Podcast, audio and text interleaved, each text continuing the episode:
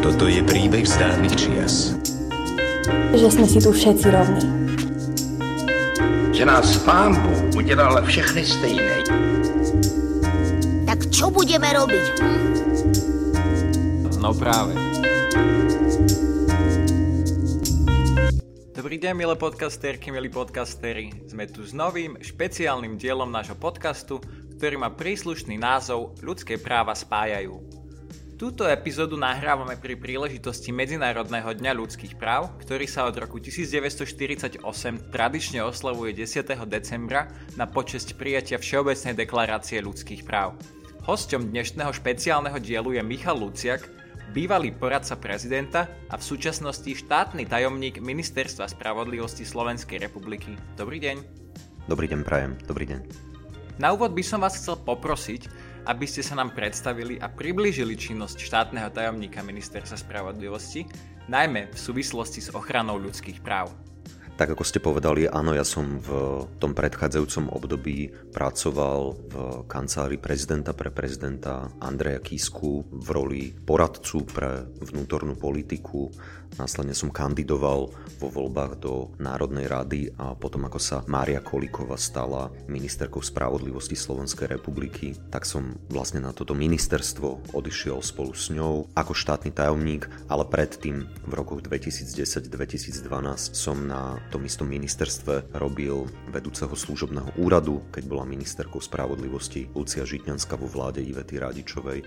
Takže mám ako keby túto drobnú skúsenosť aj z minulosti minulosti s rezortom spravodlivosti. Fakt je, že počas tých rokov sa aj roli ministerstva čiastočne menia. Pribudla im práve agenda ľudských práv, ktorá predtým bola na úrade vlády, respektíve ministerstve zahraničných vecí. Je pravda, že keďže nie som právnik, tak sme sa aj s pani ministerkou dohodli, že okrem agendy ľudských práv bude mať vlastne na ministerstve na starosti nie celkom zábavnú a záživnú agendu informatizácie a ekonomiky, v skratke povedané celého rezortu. Druhý štátny tajomník Michal Novotný na našom ministerstve zase zastrešuje mnohé veci súvisiace s výkonom práva a spravodlivosti a pani ministerka si ponechala niekoľko výlučných právomocí aj vzhľadom na organizáciu ministerstva. Čo sa týka ľudských práv, tak je to samozrejme téma, ktorej sa venujeme de facto všetci, aj keď organizačne spadajú do mojej pôsobnosti. A to, čo to znamená, asi by som to rozdelil na také dve časti. Jedna vec je taká veľmi intuitívna, ktorá asi napadá napadne každému a to je, že pripravujeme návrhy zákonov, ktoré sa dotýkajú oblasti ľudských práv a samozrejme ich presadzujeme buď na vláde alebo na pôde parlamentu. Zúčastňujeme sa práce mnohých pracovných skupín medzirezortných v spolupráci s ostatnými ministerstvami alebo ústrednými orgánmi štátnej správy. Monitorujeme, akým spôsobom sú vlastne ľudské práva v Slovenskej republike chránené, ako sa uplatňujú, sledujeme, akým spôsobom môžu byť v niektorých situáciách porušované a snažíme sa na to hľadať a nachádzať riešenie. To je akoby tá prvá časť. Tá druhá, asi by som ju popísal ako praktickú pomoc, a tá praktická pomoc pri uplatňovaní, ochrane a rozširovaní ľudských práv sa týka predovšetkým jednej veľkej schémy, ktorú máme na Ministerstve spravodlivosti, kde sa každoročne môžu rôzne inštitúcie, mimovládne organizácie uchádzať o podporu z tejto finančnej schémy, predovšetkým v oblasti vzdelávania proti extrémizmu. To považujem za mimoriadne dôležitý, možno dokonca kľúčový prvok výkonu, ktorý spada pod Ministerstvo spravodlivosti, ale samozrejme, že sa zaoberáme aj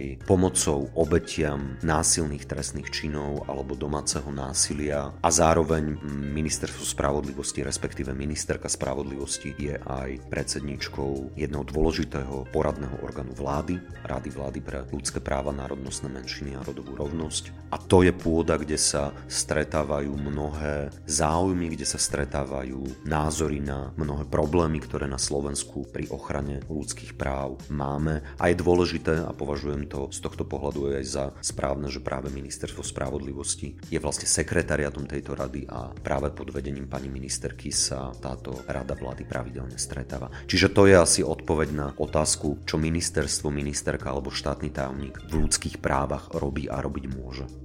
Ďakujem veľmi pekne za takéto zhrnutie.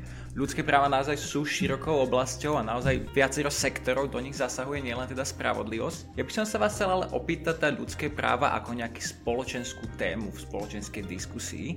Ako zábezpeka všeobecnej rovnosti sa ľudské práva v spoločenskej debate stali polarizujúcou témou a nemajú také miesto ako možno v západnejších demokraciách a boli degradované pre niektorých ľudí až na úvodzovkách kultúrne-etické otázky, termín, ktorý sme tento rok hlavne pred voľbami dostatočne veľa počúvali. Ako a prečo sa podľa vás takto zmenilo vnímanie ľudských práv v slovenskej spoločnosti, že teda nie je to úplne ten baseline, ale je to niečo ako keby navyše? Ja si myslím, že to nie je jednoduchá otázka a asi šikovnejší ľudia ako ja by na ňu vedeli dať možno lepšiu odpoveď z môjho pohľadu z môjho pohľadu sa ten problém skrýva aj niekde v minulosti, že to nie je len proste prejav nejakého momentálneho, aktuálneho nastavenia, ale skúsim to povedať na príklade toho, akým spôsobom vlastne slovenskí občania vnímajú niektoré historické udalosti, ako vnímajú napríklad autoritárske režimy, ktoré sa vlastne na našom území striedali. Že sme sa vlastne nedokázali dodnes vyrovnať napríklad s fašistickou minulosťou Slovenska v podobe slovenského štátu. Mne sa zdá, že len veľmi sporadicky sa od najvyšších predstaviteľov, aj politických, jednoducho dozvedáme a počujeme veľmi prísne a radikálne odsudenie toho, čo sa na Slovensku počas druhej svetovej vojny dialo. Myslím si, že ten problém má ešte jeden rozmer a ten sa týka nášho vzdelávacieho systému je asi zakodovaný v tom, ako a čo vzdelávame, či naozaj žiaci našich základných a stredných škôl dostávajú také informácie, ktoré sú schopní následne aj interpretovať, či ich vieme vlastne naučiť, ako interpretovať veci, ktoré sa dozvedia, či ich učíme zisťovať si, z akých zdrojov, aké informácie vlastne dnes dostávajú. Myslím si, že v tomto máme veľké, veľké rezervy, ktoré žiaľ, a vidíme to už aj dnes, majú aj neblahý vplyv vlastne na kvalitu demokracie na Slovensku. Ale to, čo je možno najdôležitejšie, prečo sa vlastne ľudské práva, obzvlášť v politicky náročnom období, povedzme pred voľbami, zvyknú sploštiť do nejakej podoby, ktorú ste vlastne opisovali. Podľa mňa to súvisí s tým, že žijeme v dobe, ktorá je proste plná neistôt, ktorá je plná strachu a všetci sme len ľudia, každý z nás tú situáciu neistoty a strachu nejakým spôsobom spracúva horšie alebo lepšie. A samozrejme, že jednoduchšie odpovede na ťažké otázky sú často priateľnejšie ako zložitejšie, náročnejšie odpovede na tie isté otázky. A z toho jednoducho potom tá politika vie urobiť konflikt, ktorý sa zdá byť konfliktom medzi dobrom a zlom, medzi niečím, čo je čierne a čo je biele. Ale fakt je ten, že žijeme vo svete, ktorý má jednoducho mnoho mnoho odtieňov a niekedy sa nám darí lepšie a niekedy horšie zvládnuť celú tú pestrosť. Preto podľa mňa je dôležité, aby sme sa vedeli a naučili vyrovnávať sa s vlastnou minulosťou, s chybami, ktoré sme urobili a vedieť si ich priznať, aby sme sa naučili, akým spôsobom sa budeme učiť a zároveň, aby sme boli veľmi pozorní každej situácii, ktorej v spoločnosti čelíme, aj politicky, aby sa práve otázky, ktoré sa bytostne dotýkajú každého z nás, nestali poprvé nástrojom politického politického boja a po druhé, aby sme si navzájom neublížovali, možno už len tým, ako o tom rozprávame mne nedá nič iné iba súhlasiť, lebo predsa len ľudské práva prídu ako niečo, čo má naozaj každý jeden človek na tejto planete a malo by to skôr spájať ako rozdeľovať, ale predsa tej roboty na to, aby to takto bolo aj v praxi je ešte veľa a veľmi veľa tejto roboty bude práve v oblasti príjmania legislatívy, kde vy teraz aktívne pôsobíte. Ja by som sa chcel opýtať,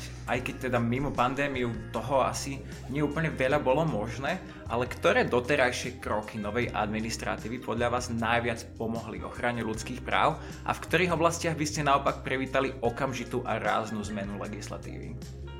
Ak dovolíte, ja by som znovu asi sa pokusil rozdeliť tú odpoveď na také dva celky. Samozrejme, všetky protipandemické opatrenia, ktoré vláda alebo iné ústredné orgány štátu dnes prijímajú alebo sú nútené príjmať, zaberajú obrovské množstvo času. Ale napriek tomu, aj v súvislosti so záväzkami, ktoré nám vyplývajú z programového vyhlásenia vlády, sa podarilo zo pár vecí, na ktoré si myslím, že môžeme byť hrdí Predovšetkým v súvislosti s, so zaznamenaným nárastom domáceho násilia sa nám podarilo vlastne dostať aj do rozpočtu Ministerstva spravodlivosti nejakú sumu peňazí, ktorá bude v následujúcom roku alebo od budúceho roka slúžiť na to, aby na Slovensku vznikli tzv. intervenčné centra. Malo by ich byť 8. Mali by to byť vlastne centra, ktoré by mali obetiam domáceho násilia veľmi aktívne a v spolupráci s políciou pomáhať zvládnuť jednak tú krízovú situáciu, ktorej sa konkrétni ľudia ocitnú, ale zároveň aj nejakú pomoc a podporu, ktorá potom ako sa vyrieši tá samotná krízová situácia, ako ju zvládnuť. Považujem to za mimoriadne dôležitý prvok toho, aby sa ľudské práva v tomto zmysle naplňali. Druhá vec, ktorá je, že Ministerstvo spravodlivosti aj odškodňuje obete trestných činov, násilných trestných činov. Tu sme takisto pripravili legislatívy a ja sa chcem aj poďakovať ministerstvu financí za ústretovosť v tomto zmysle, pretože pritakali súhlasili s tým, že sa zmení spôsob, akým dnes odškodňujeme obete násilných trestných činov, tak aby sme sa ešte väčšmi priblížili spôsobu, akým sa to robí v niektorých iných krajinách, ktoré s tým majú dlhoročnú skúsenosť, dlhšiu než my, tak aby sa vlastne obeť násilného trestného činu, aby mohla byť odškodnená, aby mohla požiadať o to odškodnenie štát skôr, než je tomu dnes a zároveň následne štát na seba preberie tú povinnosť a bude si vzniknutú škodu vlastne vymáhať od páchateľa trestného činu sám. Čím sa zabraňuje aj tomu, aby sa obeď takéhoto násilného trestného činu znovu a znovu prichádzala vlastne s páchateľom do styku a kontaktu. Samozrejme, veľa bude závisieť aj od toho, akým spôsobom Národná rada Slovenskej republiky schváli návrhy pani ministerky v súvislosti so zmenou ústavy a tzv. reformy súdnej mapy, Nebudem zachádzať do úplných podrobností, ktoré majú priamy dosah na výkon súdnictva, ale jedným z predpokladaných dôsledkov tých zmien je, že ak sa niekto v justičnom prostredí nebude správať tak, ako má, tak bude za to potrestaný. To je jedna vec. A druhá vec je, že predpokladáme, že najmä zmenou súdnej mapy by sa mali nie hneď, ale postupne začať zrýchlovať súdne konania, to znamená, ten prístup k spravodlivosti by mal byť väčší, ale najmä rýchlejší a zároveň predpokladáme, že kvalita súdnych rozhodnutí by sa mala zväčšovať. A to preto, lebo súdcovia dostanú do budúcnosti, samozrejme ak bude reforma schválená v takej podobe, ako ju navrhla pani ministerka, dostanú možnosť sa špecializovať na jednotlivé hlavné agendy, v ktorých rozhodujú a tým pádom aj produkovať, ak si smiem dovoliť toto slovo, kvalitnejšie súdne rozhodnutia. Samozrejme, tá reforma nie je jednoduchá, má aj svoje kritizované stránky, treba to veľmi otvorene povedať, ale je na nás, aby sme sa s nimi argumentačne vyrovnali, aby sme ju presadili, ja dúfam, že sa nám to podarí a zároveň verím, že v takej podobe po istom čase budeme mať všetci možnosť vidieť, že tie rozhodnutia sú naozaj kvalitnejšie, ale aj rýchlejšie. Ďakujem veľmi pekne aj za toto zhrnutie. Predsa len ešte zavrtnem, viem, že je to pre vás možno ťažšia pozícia vystaviť aj tie negatívne stránky a súčasnej administratívy, ale predsa len by som sa spýtal, ktorej oblasti by ste privítali rýchlejší a ráznejší prístup k zmene legislatívy? Aj v programovom vyhlásení vlády sa nachádza vlastne jeden záväzok a to je záväzok ktorý hovorí o tom, že by sme mali presadiť to, aby ľudia žijúci v jednej spoločnej domácnosti, aby ich majetkové pomery boli jednoducho vysporiadané. To je to, kde by som bol rád, aby sme našli v koalícii zhodu, vedeli sa dohodnúť na tom, akým spôsobom túto situáciu vyriešime. Tu by som si naozaj želal, keby sme tak, ako sme sa napokon v tom programovom vyhlásení vlády zaviazali, aby sme tomu pristúpili je ešte jedna taká vec, ktorá nás čaká a to je ratifikácia občného protokolu k dohovoru proti mučeniu a inému krutému, neludskému alebo ponižujúcemu zaobchádzaniu alebo trestaniu. A tá súvisí s tým, aby ľudia, ktorí sú dnes nejakým spôsobom obmedzení na osobnej slobode, aby sme sa aj k ním správali ako k ľuďom, ak to mám takto zjednodušovať, alebo inými slovami, aby nedochádzalo k takému typu správania, keď oni sú na niekoho odkazaní, aby im jednoducho nebolo ubližované.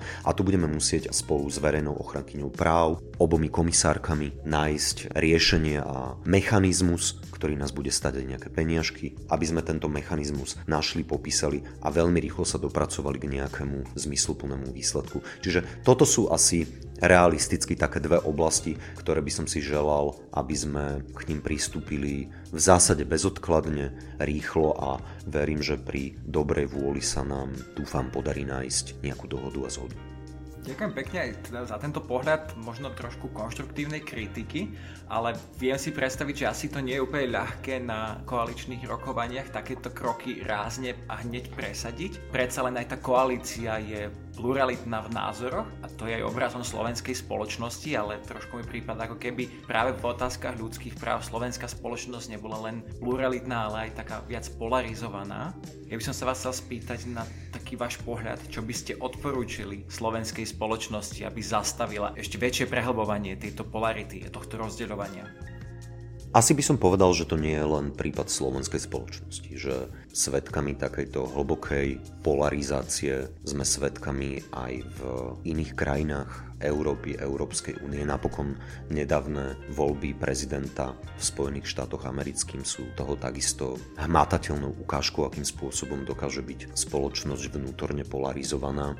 Myslím si, že na takej medziludskej úrovni by sme sa mali trošku viac počúvať, ako to dnes robíme. Ale potom veľká časť toho, prečo je tá spoločnosť taká polarizovaná, je do istej miery podľa mňa nevyhnutnosť aj toho, čo som hovoril možno v odpovedi na vašu predchádzajúcu alebo druhú otázku, ktorá hovorí o tých neistotách a strachoch. Jednoducho utiekame sa častokrát k niečomu, čo je blízke, s čím sa ľahko stotožňujeme, kde už možno nepotrebujeme ani fakty a argumenty, ale je to skôr o nejakej iracionálnej viere v to, že niečo je správne a niečo nie je správne. Takže mali by sme sa prvom rade viac počúvať, Mali by sme začať oveľa väčšmi diskutovať aj o veciach, ktoré sú nám napríklad nepríjemné alebo s nimi nesúhlasíme. Samozrejme, samozrejme, a to chcem zdôrazniť, že to má byť diskusia, ktorá je vecná, bez osobných útokov, že je to diskusia, ktorá je založená na argumentoch, o ktorých sa vieme rozprávať. Ale potom je ešte jedna vec, ktorú považujem možno v odpovedi na túto otázku za dôležitú a to je, že rovnako ako sa musíme učiť počúvať a rozprávať, tak zároveň sa musíme naučiť aj veľmi jasne a zreteľne a bez akýchkoľvek okolkov odsudzovať extrémizmus. Jednoducho Existujú hranice, v ktorých sa tá diskusia a to počúvanie má uskutočňovať, ale potom sú veci, ktoré jednoducho sú za touto hranicou. A my ako spoločnosť máme byť schopní, máme to vedieť rozlišovať a máme mať k dispozícii funkčné nástroje na to, aby sme prejavy extrémizmu v podobe, v ktorej ich vieme popísať a vieme odsúdiť, aj naozaj odsudzovali a trestali. Pretože bez toho, aby sme boli schopní toto urobiť, tak aj kvalita právneho štátu, kvalita demokracie, ale vlastne aj naša sloboda sú vystavené z môjho pohľadu veľkým rizikám a sú vystavené pomerne veľkej nestabilite. Ďakujem veľmi pekne, osobne sa s týmto extrémne stotožňujem a tiež to vidím ako jeden z nedostatkov slovenského právneho štátu. Je to znakom zdravej demokracie, aby vedela odhaliť a identifikovať a postupne odstrániť veci, ktoré ju ohrozujú, a, ale myslím si, že to spočíva práve v ľuďoch, aby si teda všímali veci okolo seba, čo ma privádza k tej poslednej piatej otázke, moja obľúbená filozofická. Čo pre vás znamená pojem ľudskosť a ako by ste ju definovali? Ja sa priznám, že som od minulého týždňa, lebo som takúto podobnú otázku dostal nejakým rozmýšľal, že ako to vlastne ja vidím. Asi existuje na to pomerne jednoduchá odpoveď, ktorá hovorí o tom, že ľudskosť je jednak spôsob vnímania a spôsob správania sa voči ostatným, aj voči sebe samým, ktorá vlastne vníma, presadzuje, chráni, človeka v nejakej celistvosti, proste ako ľudskú bytosť. Ale samozrejme tá diskusia o tom, čo to vlastne je ľudské, čo to je ľudskosť, je asi v skutočnosti oveľa zložitejšia. Smeruje asi k tomu, že nikto z nás nie je ani dobrý, ani zlý. Nikto z nás sa celý život nespráva tak, že len pomáha, ale niekedy sa nám stane aj to, že niekomu ublížime, či už vedome alebo nevedome. A z môjho pohľadu ľudskosť je predovšetkým schopnosť vnímať každého človeka v nejakom jeho celistvom obraze, snažiť sa mu porozumieť, pretože nie všetci sme sa narodili do rovnakých podmienok, ale napriek tomu sme sa všetci narodili rovní a slobodní. zároveň to znamená, že, že sa musíme aj nepríjemné stránky ľudského bytia snažiť pochopiť, vnímať, upozorňovať a v prípade, že sú nežiaduce pre jednotlivca alebo pre spoločnosť, tak ich aj korigovať. Ja si možno na záver iba pomôžem dvomi vyjadreniami dvoch ľudí, ktorých si mimoriadne vážim keď hovoril pán Srholec o kultúrnosti alebo o tom, že potrebujeme, aby sa späť do nášho života, do života spoločnosti vrátila kultúrnosť, alebo keď Iveta Radičová hovorila o presadzovaní humanizmu alebo humanistických ideálov aj v politike, myslím si, že nerad by som to zle interpretoval, ale ja som to vnímal tak, že obaja vlastne hovorili o tom, že máme začať vnímať aj v politike ľudí takých, akí sú a najmä sa im nesnažiť ubližovať, pretože my si to vlastne často neuvedomujeme, ale mne sa zdá, že že bez toho, aby sme na to mali akýkoľvek vážny dôvod, tak si jednoducho niekedy dokážeme ubližovať spôsobom, ktorý si poprvé neuvedomujeme a po druhé si neuvedomujeme, ako veľmi dokážu byť tí druhí našim konaním, našim správaním alebo tým, čo hovoríme, zasiahnutí. A to je asi také želanie na záver, že trošku viac kultúrnosti, humanizmu a ľudskosti by nám aj pre zmenšujúcu sa polarizáciu v spoločnosti, preto je rozdelenie určite pomohlo. Nehovorím, že sú absolútnym riešením, ale chcem veriť tomu, že tá situácia by potom aj v slovenskej spoločnosti mohla byť lepšia a príjemnejšia. Ďakujem vám za túto odpoveď. Mne sa dnes veľmi príjemne počúval tento rozhovor. Ďakujem aj za vás čas a ochotu prísť do nášho podcastu. Budeme vám držať palce vo vašich budúcich aktivitách a dúfame tiež, že tento rozhovor je len začiatkom ďalšej spolupráce našich inštitúcií. Ďakujem aj vám, milé podcasterky a milí podcasteri, že ste s nami ostali až do konca. Dnes sme sa rozprávali so štátnym tajomníkom Ministerstva spravodlivosti Slovenskej republiky Michalom Luciakom. Ja som Jakub Popík a toto je podcast Slovenského národného strediska pre ľudské práva, no práve.